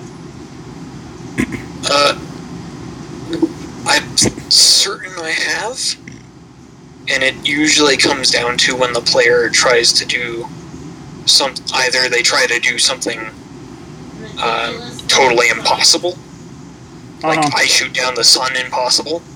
Right, yeah. I'm just like, Well, a theoretically possible DC is only a 45, so a 20th level fighter could probably shoot down the sun with a DC 45, right? Yeah, but I would. There, there's a certain. There's lots of points where I'm like, in the game, I say that's not reasonably possible for this situation. Yeah. It's like if you try to reason with, say, a black ooze coming down the hallway, and I'm portraying the game in that neutral arbiter role. I'm going to be like, the, the ooze probably doesn't understand you. You probably can't like talk with it or seduce it. It doesn't Yeah. have those concepts. And if I was running a different type of game where I'm doing kind of the facilitator role, uh, I'd be like, sure, go ahead, and I'd make some shit up about uh, about the bard and the because we know it's going to be a bard, right? Right. Uh, the bard and the ooze's relationship or whatever. Yeah, what if the uh, bird wants to seduce that ooze? Okay, go the fuck ahead. You got. You cast tongues, I'll let you do it. uh, but there's lots of times where. What language does an ooze speak? Sugar, I caught a fish! My wife caught a fish. Animal Crossings is apparently addictive, probably. I don't know yet. she doesn't know yet. We got Animal Crossing today. Uh, that was the price I had to pay for getting Final Fantasy VII. I mean, oh, it was my wife's birthday, so it was okay. She's flipping happy me off. birthday, Ap- April. Yep. Chris says happy birthday. Thank you. She says thank you. There's But the present. Yeah, I feel like I've never had a time when I've specifically said no, you can't do that, unless it was like just straight up like against the rules, or there was like something inhibiting it that, like maybe occasionally I'll be like, here's a hint because you don't know the rules as well as I do, so I'll be like, yeah, okay, you you can't really do something like that, which came up actually the other day with um, a buddy of ours was trying to cast a mind affecting spell on some golems, and you were like, "Well, you can't do that because they don't. They're mindless creatures," and it, it, it is a little confusingly worded in the uh, context of the book. But at the same time, yeah, they're, they're mindless creatures. They cannot be affected by mind affecting spells. Yeah, it's So- uh, the generally I don't acquiesce to players' desires when it screws with uh, Game mechanic? the independent world behind it because I Yeah. do I do like that arbiter role. Uh, and the idea is and the idea is not to do that to limit players' choices because but it's to do that so that players' choices have meaning. They have a context behind them that in a world that has rules that don't necessarily always respond to their desires. Yeah.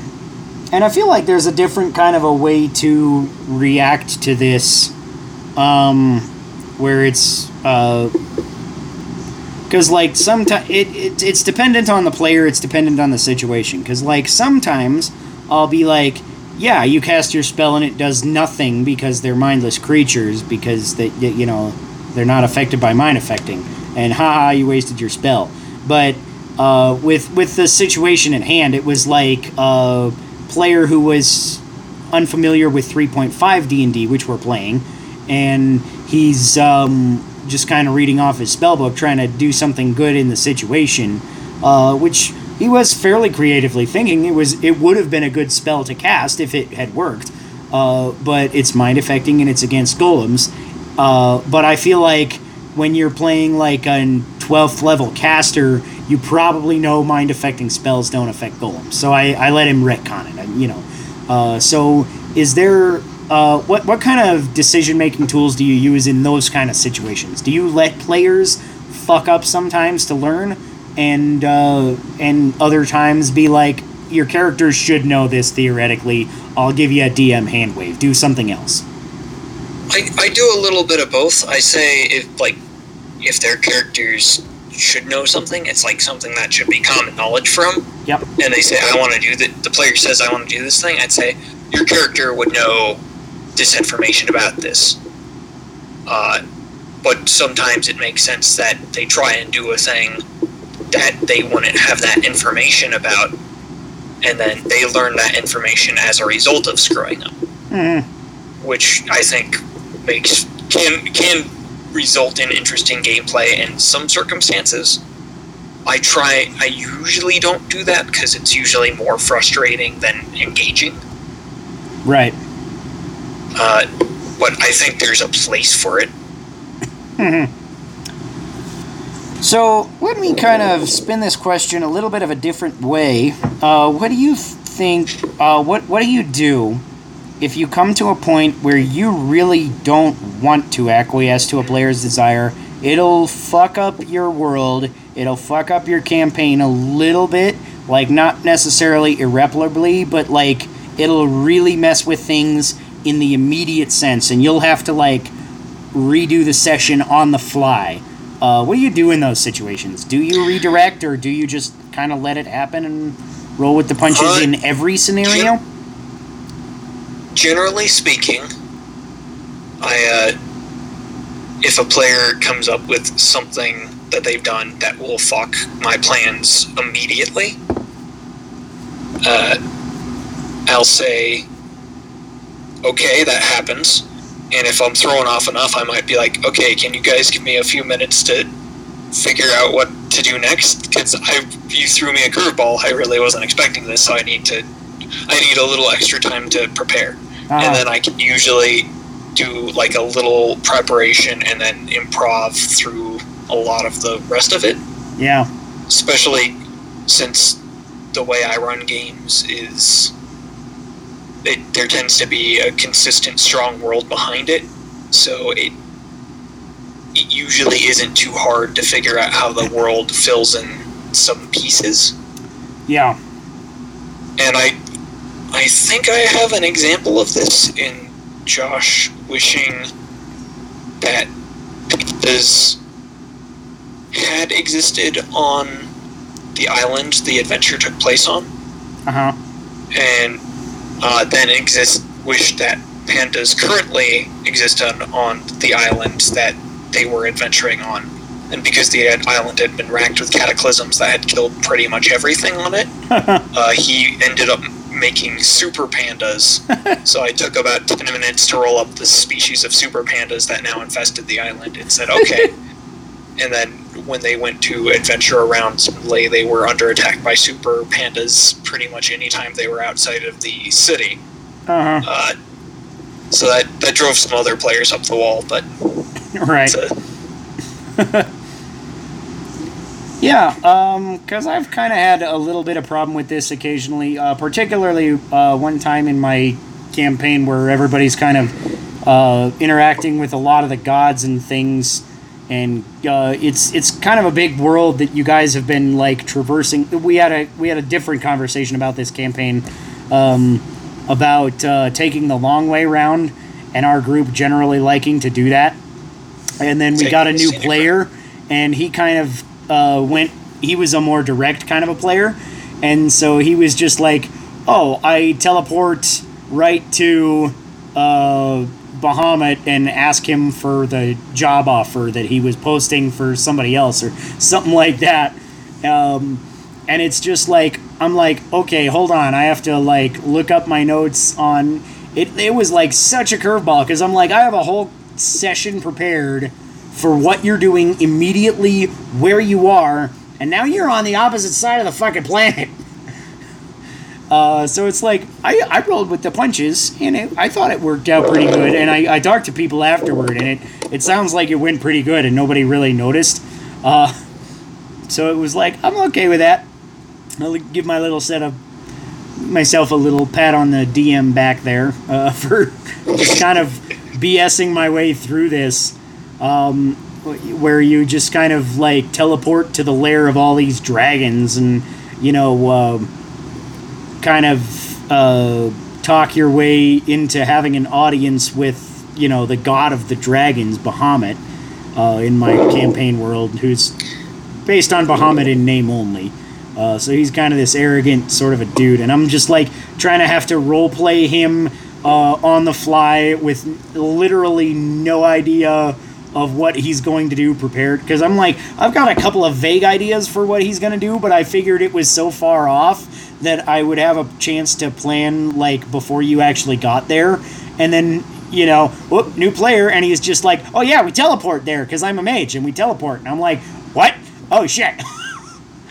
and it And- i still think it worked out for a pretty good session and i don't like begrudge him but it was like really like one of the hardest moments of my dming career to just be like yes i let you do this thing that means i throw out 10 pages of notes on my fucking campaign and i do something else.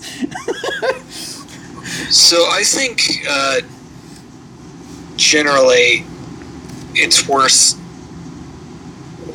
uh, what it's worth talking about is um, preparing why I think part of what you did worked and part of what I did worked yeah was we both had we had like worlds set up beforehand yeah so we had an idea of how those worlds would react to what the players did. Mhm. So we, even if we were like even if we had to design new stuff on the fly, we still had a pretty good baseline of what to expect. We weren't. It wasn't a plot. It was a. Uh, it was a something that could react. Yeah. Uh,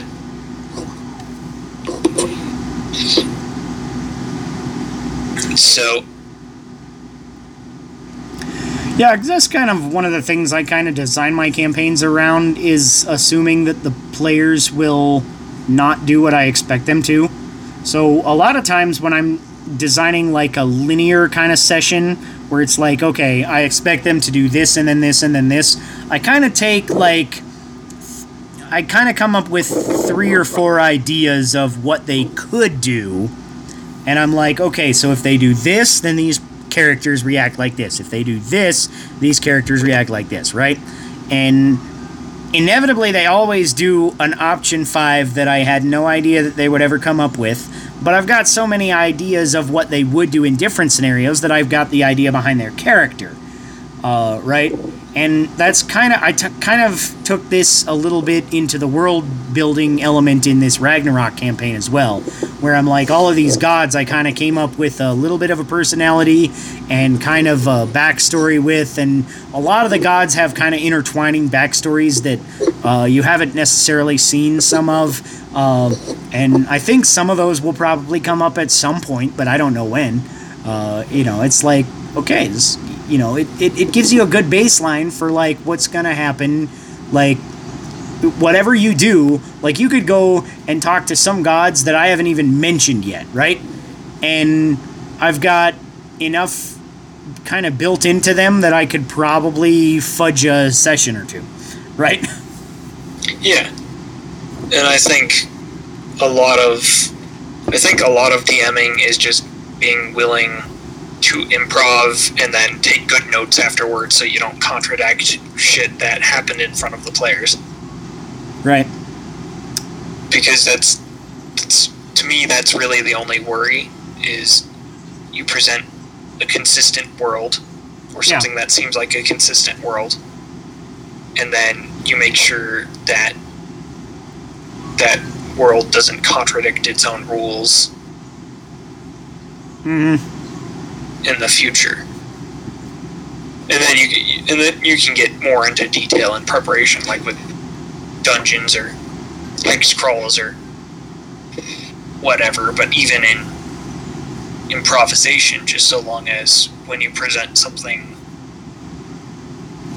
improv uh, something that you improvised that you Mhm. don't you know renege on it Yeah. uh, i think that you can run a fun game that way with very little prep Yeah. Which I feel like I do kind of medium prep. I do I feel like I do little prep compared to some people, but I I feel like I do like an overwhelming amount of prep to other people. So it's like I guess I'm in the middle. It's it's weird seeing like different styles of DMs do it like all the prep and none of the prep. But that's a topic for another time. yeah the Uh, amount of preparation yeah, so is there any other specific thing you want to talk about for correct time not to acquiesce to players' desires? Uh, there's also uh, something that's kind of on topic and kind of isn't. Uh-huh. It's when players bring stuff in that uh, other players might not really be cool with. Uh-huh. Uh, give me an example. Uh, like having, and I know we've had a similar discussion before, but having like a murdering necromancer type character in a party of do-gooders or something along those lines. You Oddly know, the- enough, that worked out pretty good, but I can see how it wouldn't. Yeah. it it makes sense that you would say no to certain uh, player choices that might ruin the game for other players, yeah. or you might at the very least say to the other players, "Hey, are you guys cool with continuing playing with this if this was introduced?" hmm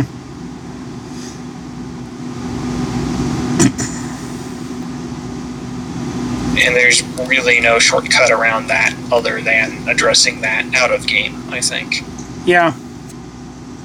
I mean, I mean, you can introduce, you can not do that, and then introduce the character and introduce like a character concept that doesn't or character build or whatever that doesn't work with the current party, and just hope it works out. And if it works out, great. But if it doesn't, you don't really have much of a recourse.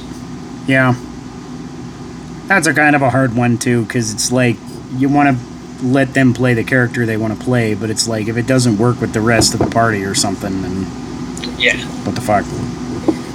So it's, I would usually, this is why I tend to say don't PvP. Uh, when, since PvP, uh, even though I don't think that's necessarily a hard and fast rule you need for everyone, there's enough people that do need that rule that are otherwise, you know, fine to play with. That uh, it's worth mentioning that up Yeah. It's like, like you and I, I think we can we we can be trusted with PvP. But uh, Yeah, because it's like it's a thing that doesn't come up much because of we kind of share this sort of mentality that like if you're playing D&D with a group, there's kind of an unwritten rule that you work together with the group to achieve whatever the common goal is, you know. So there's no reason that says you can't be a chaotic evil character in a lawful good party, right? But you have to figure out some reason why you're working together. And even if you're just fudging it, you know, sometimes maybe that's what you got to do, but I feel like that's one of the more creative things to do is kind of figure out okay, why is my evil character interacting with all these good people? Uh, and, you know, one of the big examples we come back to is my necromancer Silas, who would kind of manipulate people into not necessarily doing exactly what he wanted, but working towards his end as almost a ruse where it's like he's kind of telling them it's for the greater good a little bit and they are in sometimes you know working towards the greater good and helping people out but silas is all in it for himself you know. Push comes Yeah. to shove he's gonna be like okay yeah i'll turn you into a zombie. We- we're, we're good right? And I was thinking, I, I I like the idea of like a chaotic evil character who's with all the good characters because the good characters are genuinely this guy's friends. He would do anything for his friends. But Yeah. he doesn't he genuinely doesn't give a shit about everyone else in the world right and would willingly murder an entire village just for fun yeah kind of character. I was like, I kind of, I kind of enjoy the idea of that psychotic character. yeah i fight for my friends i'm also addicted to crack and heroin Crack and heroin. good old ike Really like Ike. yeah Uh, All right. Is that that? so is that all we have to say on the? I think so. Uh, that's that's pretty much all I got. Uh, most of the time, try and do what your players want, and um, if you can't, don't be a total dick about it. Uh, so that brings us to basically the end of the podcast. So now's the part where we shill our shit because sometimes we forget to shill our shit. So I'm Sean Michael Patrick Thompson. You can find me on two guys playing Zelda.com as well as the new TGPZ gaming website. Um, so check us out. I write articles about stuff. I haven't in a while because I've been like going fucking nuts in my house with coronavirus, which seems like I should have lots of time to write articles, but, But like we have kids. yeah, I have kids and and other stuff, and like the going nuts part is a little bit like a thing. You're going just a little stir crazy. Yeah, a little bit. Um, so yeah, uh, I haven't written anything in a while. I've got a few pieces that I've been meaning to finish and post, but uh, haven't got to it. So, anyways, check them out. It's a good little gaming website. Gives you all your uh, Zelda info and uh, Zelda related content from Morel on the web, uh, all kind of in one place. Good little website. Um, check them out. And this is Chris. He has a last name, but he ate it Audette. I have a last name, but I don't know how to use that. Yeah. Uh, you can find uh, my works on DriveThruRPG. They're both pay what you want. I wrote House of Flowers, uh, adventure that you should be able to use with most D and D-ish systems. Uh, you'll have an easier time with OD&D or 5th edition D&D than you would with, say, uh, 4th edition. Don't try playing it with 4th edition, please God, don't. Uh, but you can pick that up for any price, including the price of free. Try it before you buy, and just try if you don't got no money. I don't blame you. I also co-wrote uh, Five Cataclysms Core Rules Beta Edition, which is the system that that adventure is intended to be played with, uh, which contains a lot of similarities to D&D. A lot of our favorite uh, rules are in there a lot of nice little extras. You can also pick that up for pay what you want. And my co author has plenty of excellent adventures that you could also pick up, but you have to pay money for those. Uh, but they're definitely worth it. They're definitely worth the few bucks that you would chill out for them. Uh, that's it for me. All right. And that was the part of the podcast where we talk about some random bullshit until somebody says something really awkward. Yeah, like uh, the wood. The wood. Wood. Wow, I'll drink to that. Whatever it is. Who's wood? This is wood. Wood like uh, Chris has sent me a link on here. Oh, oh, wood. It's Doom spelled upside down. I get it. I seen that. Yeah. He got a chainsaw. Get it? He cuts wood with the chainsaw, not demons. that sounds like a much more boring game than. Uh, Animal Crossing? I was not gonna say Animal Crossing. I was gonna say Doom. But um, yeah, I, I do gotta admit that I never really got into Animal Crossing. me neither. My wife just got it, so maybe I'll try it out as long as it's in the house. But uh, yeah, Yeah, it's just a. It seems like one of those more like chill out games, but I don't know. It- I don't know. A spider just bit me on it. a spider just bit April. Wow, And I was chased by wasps. And she's chased by wasps. Wow, this is getting Is Tom Nook in this straight up game? kooky. I think Tom Nook is in this game somewhere, right? Yeah, he is. Yeah, dick. He's just. I think everyone money. knows my opinions on Tom Nook.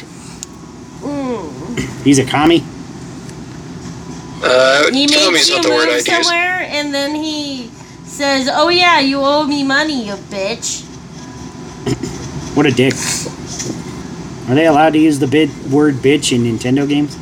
I doubt it. Hmm. I need to find soft wood though. Everybody likes soft wood, uh, apparently. So let's see. Uh, here, he- Chris sent me another thing. It's a little comic. Min Max Baby.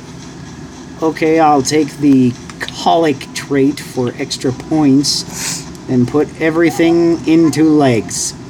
He's got giant legs. Sequence break to enter grocery while the nursing bonus to milk is active. Ah. That's silly. well, anyways, um.